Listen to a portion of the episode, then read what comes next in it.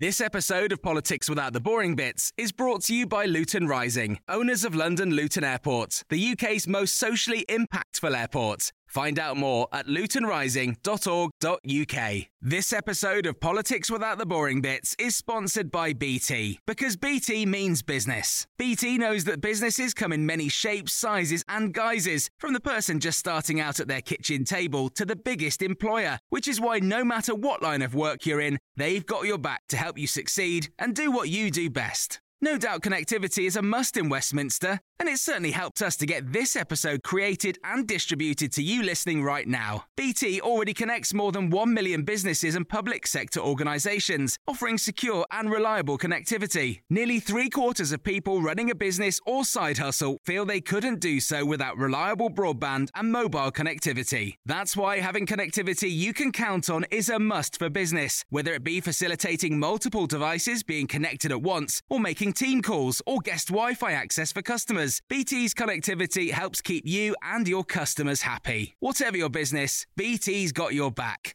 Search B T's got your back.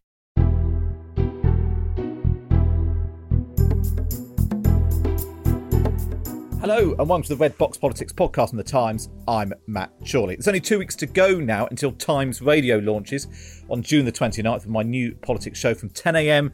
Monday to Thursday. You'll be able to listen to Times Radio on D A B app, smart speaker and online at times dot radio. And when the station launches, you'll have a lot more Red Box podcasts in your life as we bring the best of my radio show every day that we are on air through the podcast.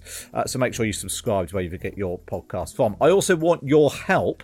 Uh, I want to take the best of the podcast onto the radio show. Uh, so what have been the issues that we've covered, whether it's the people or the policies or the politics, or whatever, uh, that you think we should look at again? Who have been the great guests that you want to hear more from, apart from today's, obviously? Uh, email me, matt dot chorley at times dot radio, uh, and you'll basically be doing me a massive favour. Uh, and if you particularly want to sponsor my show and you want to get your chequebook out, then please Please do definitely get in touch, matt dot chorley at times dot radio. So to this week's episode, this week's big question: what is Rishi Sunak up to?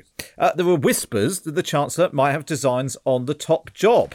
While his cabinet colleagues were complaining about the criminality of some Black Lives Matter protesters, he put out a statement about how, as a British Asian, he knows racism exists and we had to work collectively to end it. He's been wooing backbench M Ps with meetings where he's been essentially calling, or at least hinting, that he thinks the two-metre rule should be relaxed. He's been splashing the cash on major economic schemes, uh, huge sums of money, to make Tory traditionalists blush. Never mind his soaring rhetoric at the press conferences, his incredible social media output, and that hoodie. Not many politicians who can pull off a hoodie, but he seemed to, and added to the the plaudits for Dishy Rishi. So what is Rishi Sunak up to? To answer that question, I'm delighted to be joined by Steve Swinford, the Deputy Political Editor of The Times, and Salma Shah, former Special Advisor to Sajid Javid uh, when he was at the uh, the Home Office, uh, Housing Secretary uh, and Business Secretary. Welcome to you both. So Steve, let's start with you, because you, you've been sort of keeping an eye on the Chancellor up until now. What has he been so, doing and what is he up to? Rishi Sunak is a very good politician. He's been talking the language of Tory M Ps. Last week, he met backbenchers on the nineteen twenty-two committees. I was talking to one member of the executive and they said, we went to him, we asked him to do three half-hour sessions with Tory M Ps because of social distancing. We never thought he'd agree to it. And he agreed to all three. And suddenly we're there, and that's it. We've got Rishi Sunak for an hour and a half in the middle of the coronavirus crisis talking to Tory M Ps. And that talks a lot. I'm hearing from cabinet ministers that they are worried that Boris is not doing enough to build bridges with backbenchers. Well, here you have it. You have Rishi Sunak directly building bridges with backbenchers uh, for one and a half hours during a meeting of the nineteen twenty-two committee. To what extent do you think that some of what we're going to talk about him doing, is it just what a good politicians should be doing, and you know it's just notable that maybe Downing Street isn't doing that sort of wooing, or is there something more to it than that, do you think? I think there is something more to it than that. I think it shows a degree of political intelligence that he's worked out that he needs, obviously, to get the backbenchers on side. And they were delighted with him. So he pushed very hard on two metres at the meeting, uh, which we reported on at the Times extensively. He was saying that there are twenty-four other countries that already have flexibility over the two-metre matter. He was saying that there'd be huge numbers of pubs that would be basically be un- unable to open because of the two-metre rule. And he was talking their language. When when, he, when they asked him, well, are you going to cut cut taxes, he smiled, and they were quite pleased with that. So he took any question and took all questions at the meeting, and it went down very well. Salma, what do you make of him? Are you a, are you a Rishi fan? Actually, I'm a huge Rishi fan. And um, when I worked at the Housing Ministry, he was one of our ministers. I think it was his first ministerial post. And I have to say, he is undeniably an incredibly impressive individual. I mean, the stakeholders loved him. Uh, you know, his colleagues loved him. The officials loved him. Um, and I think there was a really interesting profile that was uh, done of him um, recently. And um, in it, there was a quote from Sajid Javid's former chief of staff at the Treasury, um, who I think encapsulated Rishi perfectly by saying that there are very few politicians who can do the big picture and the detail as well as Rishi. And just to sort of go back to Steve's point about, you know, the way that he dealt with questions and fitting it into this like greater sort of uh, narrative push around, you know, building bridges, he can go out there, see the need for building those relationships, but also he's got such an amazing grip of the detail that you can throw anything at him and he can answer it very competently and give that confidence to people, which I think is so rare in politicians in even good times that it, it really stands out at a time of crisis like this. We should remember as well that he's not a long-time veteran minister. He was only been in the Treasury for a few months as Chancellor. He was he was Chancellor for a month before he had to deliver his first budget after your old boss, uh, Sajid Javid, resigned. So, I mean, it's it's sort of all the more impressive, if you like, that it's not someone who's been knocking around the cabinet table for, for donkey's years and just happens to find themselves in the heart of this this economic crisis. How unusual is it for someone to... I mean, I was going to say how unusual is it? I mean, anyone looking at the current cabinet could see it's pretty unusual. But how unusual is it that, um, for someone to be to sort of have all of those those talents all together at once while still being pretty, essentially, unexperienced? So he is a total superstar. But you're right, he's not experienced. And I think that we haven't been able to see how that's going to tell. So... So far, he hasn't had a lot of missteps, but it doesn't take a lot to misstep. So let's look at something that's going to be quite substantive, right? A substantive point is what happens with this two-metre thing. And this is a really big political and also policy gamble because we are coming out of lockdown slowly. We don't know yet what this is going to do to the, the, the famous R rate and the infection rate. So it's not beyond the realms of possibility that actually he's calling this wrong. I don't have the expertise to say whether that is true or not, and I'm not privy to those decisions. But actually, we don't we don't know whether, you know, how he's making the decisions and, you know, what his fine balance is. And experience in this instance probably helps you uh, a lot more. So we don't know how this is going to tell yet, I think. I agree with that, Salma. The, the other thing is, it's all very easy to be very popular with the general public, and he is hugely popular with the general public when you're paying the wages of millions and millions mm. of people. But the, yeah. the pain, the pain is going to come, and he said this himself, an unprecedented recession on the horizon. The Britain of next year could look very different to the Britain of this year, and and it's going to be that that is going to be the true test. I mean, it, it's it's all very well when you're splashing the cash, Jeremy Corbyn style, to be popular with people, but the measures and the pain that Britain's going to have to go to now. They've said no austerity. They haven't ruled out tax, uh, some kind of tax rises for some people. I imagine the pensions triple lock could go. I imagine there could be other tax rises, some tax cuts. It, it's going to be very, very challenging. And certainly this kind of riding highs at the moment, it's going to be much more difficult to do that. Yeah, and against the backdrop of Brexit as well, because everybody keeps forgetting that, you know, there's there's been all this news around the fact that we are still leaving as timetabled, regardless of COVID.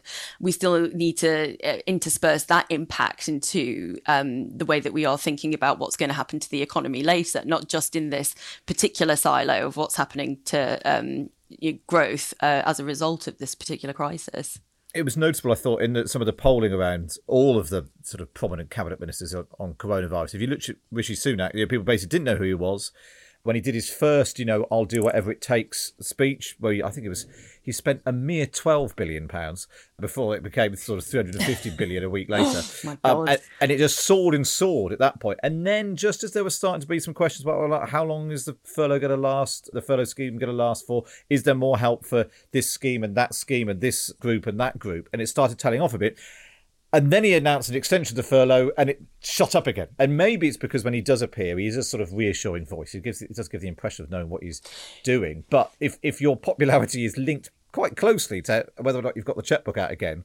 You can't keep doing that forever. It's not just that, though, is it? Because he, as you pointed out in your introduction, he looks different to everybody else. And I don't just mean that he's, you know, uh, from an ethnic minority background. The stuff that he says is different. The tone that he strikes is different. And actually, when you're looking at the senior leaders in, in cabinet, the senior ministers in cabinet, there's the prime minister and then there's the chancellor. And you have this sense, and it's just it's just a comms thing, really. It's presentational. You have this sense that, you know, you've got the prime minister who's kind of very bolshy, wants to talk about Britain being great and all this kind of stuff and being able to, to manage through through anything. And then you've got this very considered chancellor who actually is going out and giving a tough message. So yes, he's paying people's wages at the moment, but he knows that there is going to be a reckoning at some point. So he's very clear that he's laying down that message and saying, actually, things are going to get really, really bad and they could get bad really, really quickly. And these are the things that I need to consider. So he already understands that and he, he's managing it. So it's not his popularity, I don't think, is just Um, in the context of the fact that he's he's splashing the cash. It also is that he looks so different to everybody else, and I think people want someone like that. There's a character issue there as well, Salma. So th- really interesting what you were saying about his, the contrast between him and Boris Johnson. So Boris Johnson is kind of a classic ego politician in a way. He is a very, you know, he's got very strong opinions. He's the loudest voice in the room, flamboyant language, all of that stuff. Rishi Sunak isn't like that. He is confident, but he's actually a kind of slightly new breed of politician we've not seen for a long time. He's a geek politician, right? He's the guy that loves Star Wars. He's got lightsabers at home. You know, he did his uh, mother's accountancy books in the pharmacy when he was growing up. He, he's not a big kind of swaggering ego. And that's quite unusual in politics. And I think people quite like that bit of humility that he has. And he seems to have a self-confidence. I mean, I suppose you can be when you're in that job in the Treasury and you're in that job because the last guy resigned, and it wouldn't look great if the Prime Minister lost two chancellors in quick succession. So he's, he's got probably more job security than most around the cabinet table. But he's got the confidence that, you know, at the beginning of last week, Downing Street says on behalf of the Prime Minister that Britain is not a racist country. And then Rishi Sunak has actually got the confidence to say, well, I've I've got something to say about this. I'm not going to hide away because this is a sort of difficult subject. And he tackles it head on and he puts out a statement saying that as a British Asian, of course, I know that racism exists in this country. And then talks about how he understands that people are angry and frustrated, but, you know, we've got to work together towards the common goal of ending it. It was a very mature response in a way that the sort of, oh, we'll double the sentences for everyone who assaults a police officer, or we'll, we'll lock them up, or, you know, the, the sort of the knee-jerk, easy play to the base sort of culture war response that we've seen from some of his cabinet colleagues. I think I'm right in saying that Rishi Sunak, before he came into politics, did some work for a think tank, Policy Exchange, around B A M E issues. So I think he comes at it from a perspective that is quite, has a lot of substance to it. And I think that's probably the key word that I would use about this Chancellor, is that he's incredibly substantive.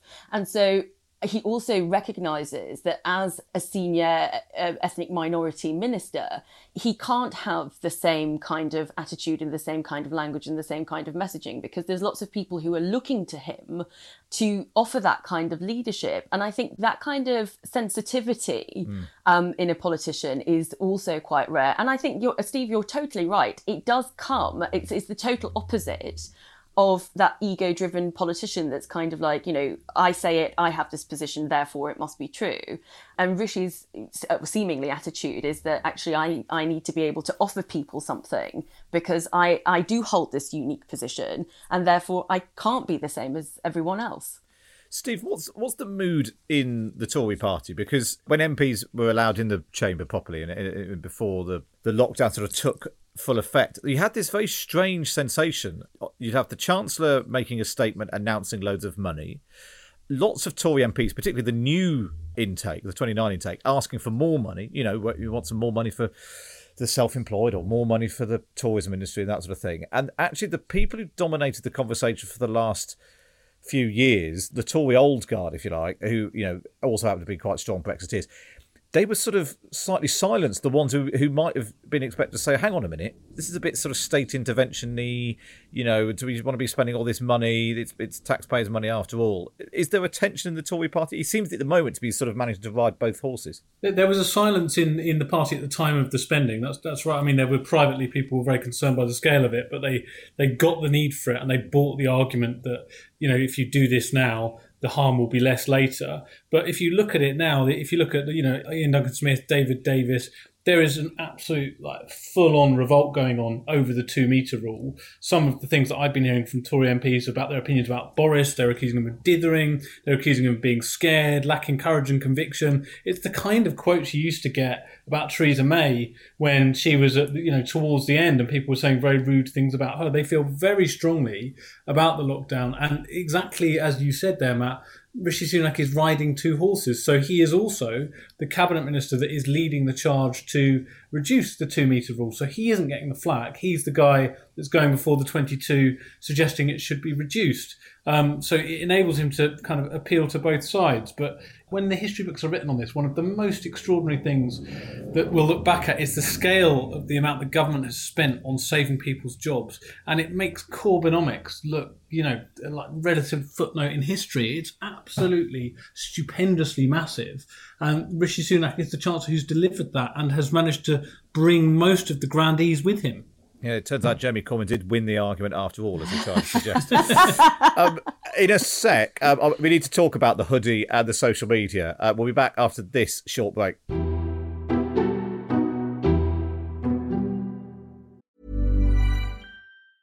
It's that time of the year. Your vacation is coming up.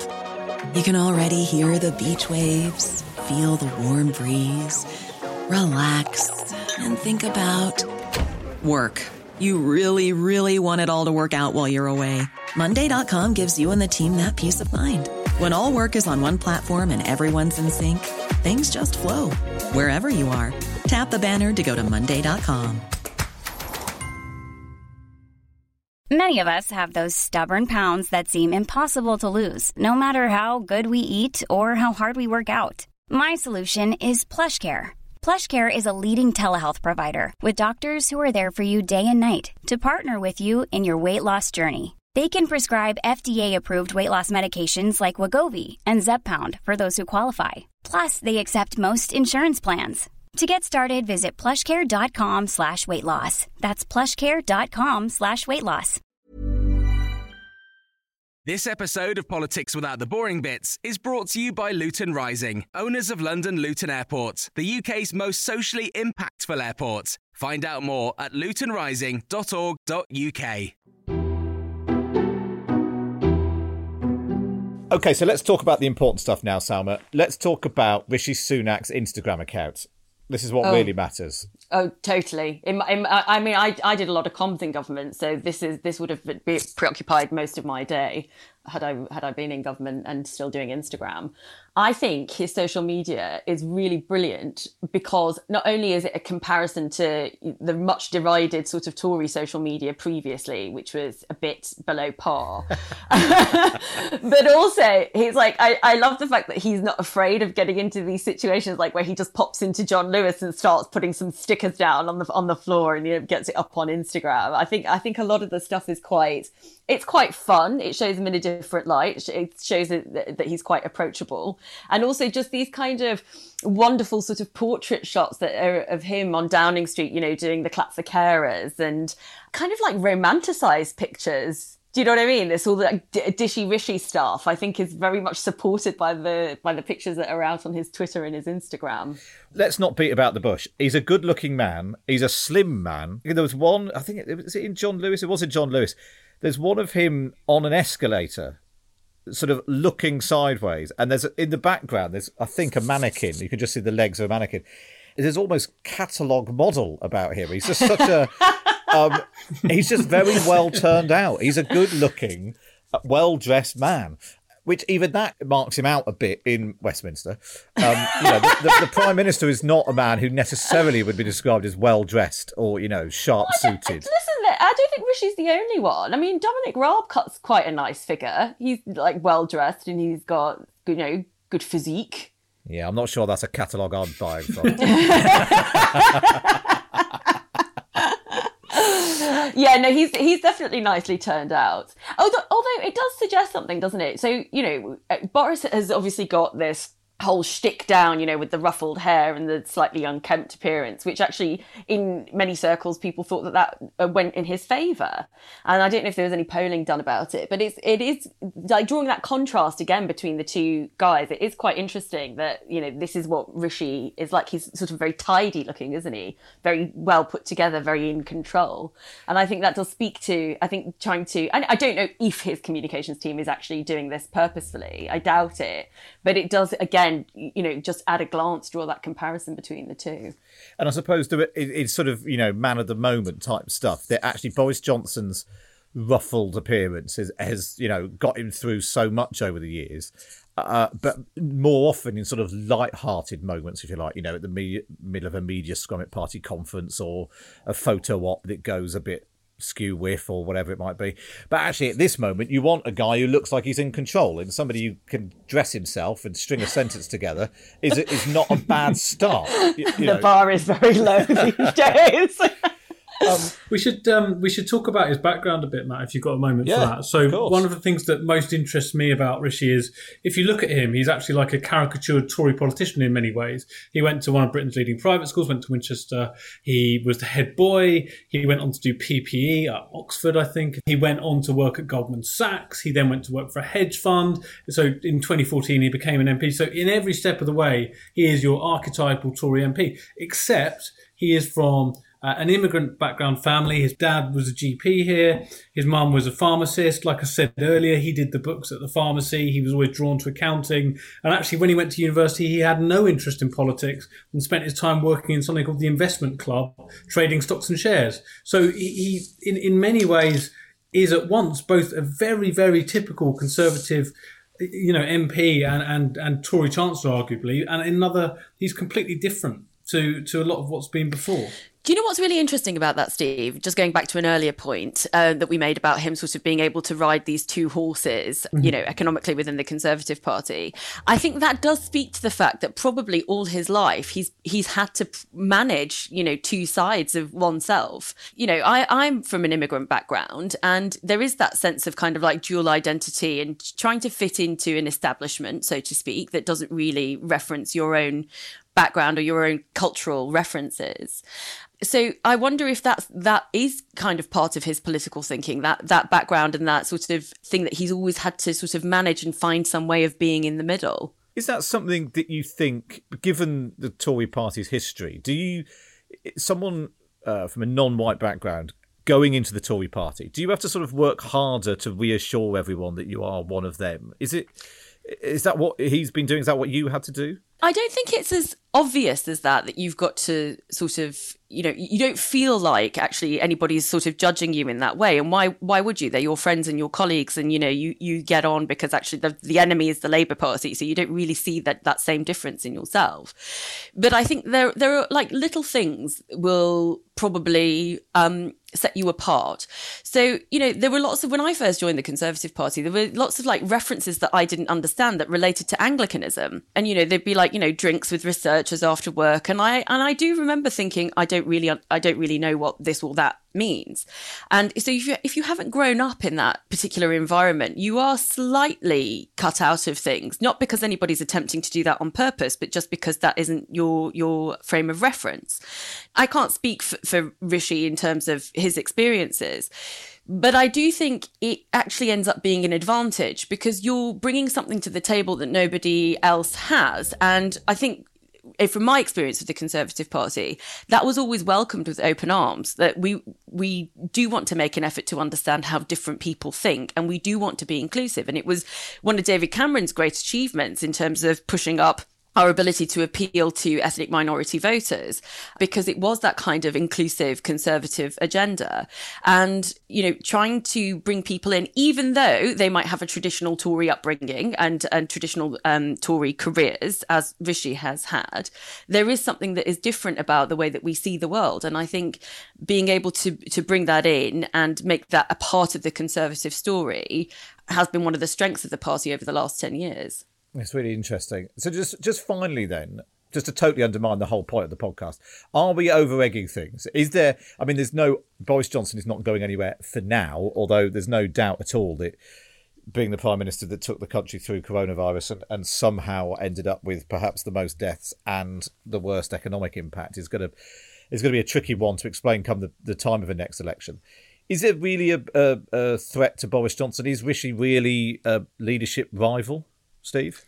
I don't think he's a rival. I think I think he he understands. He's doing the stock answer. If you ask him, you know, do you see yourself as Prime Minister one day? He's doing the stock answer of I serve under Boris Johnson. He's the Prime Minister, et cetera. But I think certainly the next five, ten years, we're going to probably see something around that emerging because he is, at the moment, the logical choice for the, the next potential Conservative Prime Minister. And he's a very unusual guy with a very unusual skill set in absolutely extraordinary times. I think what's interesting about this is that every cabinet minister at some point imagines themselves being P M, right? I mean, every anybody who goes into politics or is elected, you know, imagines having the highest office in the land. So there's no doubt in my mind that it, you know, he probably has thought about it and, you know, has thought about how he might want to go about doing it. Is he a rival? No. I don't think he wants to topple Boris Johnson and take that position. I think it's about that anointed successor Uh, position and, you know, who is going to be coming through the funnel for, for this next job, because the Conservatives have been in power for fourteen years. There's now a credible opposition and Keir Starmer's looking very attractive to people. So naturally, you have to start thinking about what's going to come next and what looks fresh and what looks great. Now, we are still in this massive crisis. We are going to have to deal with the fact that we have the highest death rate in Europe and the economic impact subsequently. So it might be that it's never going to be Rishi's time, even though we all get excited about it now, because a week is a long time in politics. Yeah, blimey, this f- last four months has been a very long time in politics.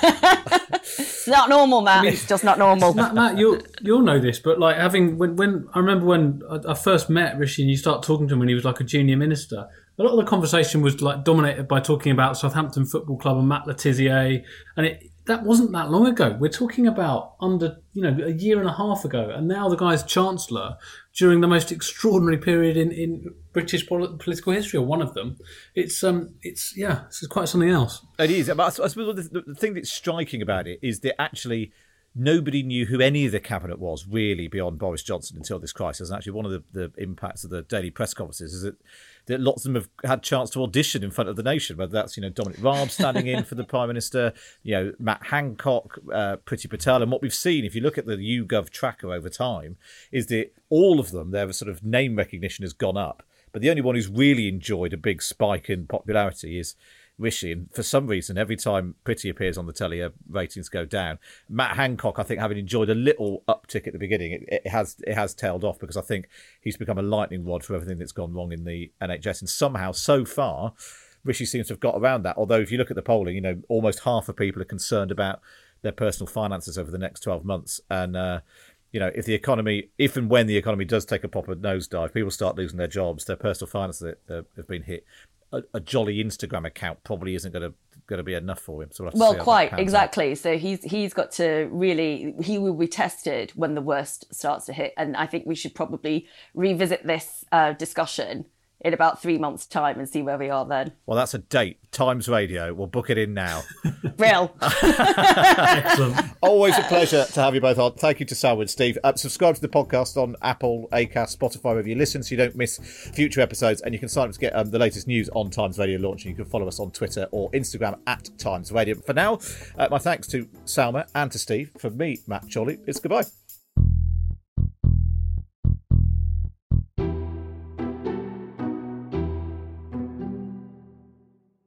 This episode of Politics Without the Boring Bits is brought to you by Luton Rising, owners of London Luton Airport, the U K's most socially impactful airport. Find out more at luton rising dot org dot u k.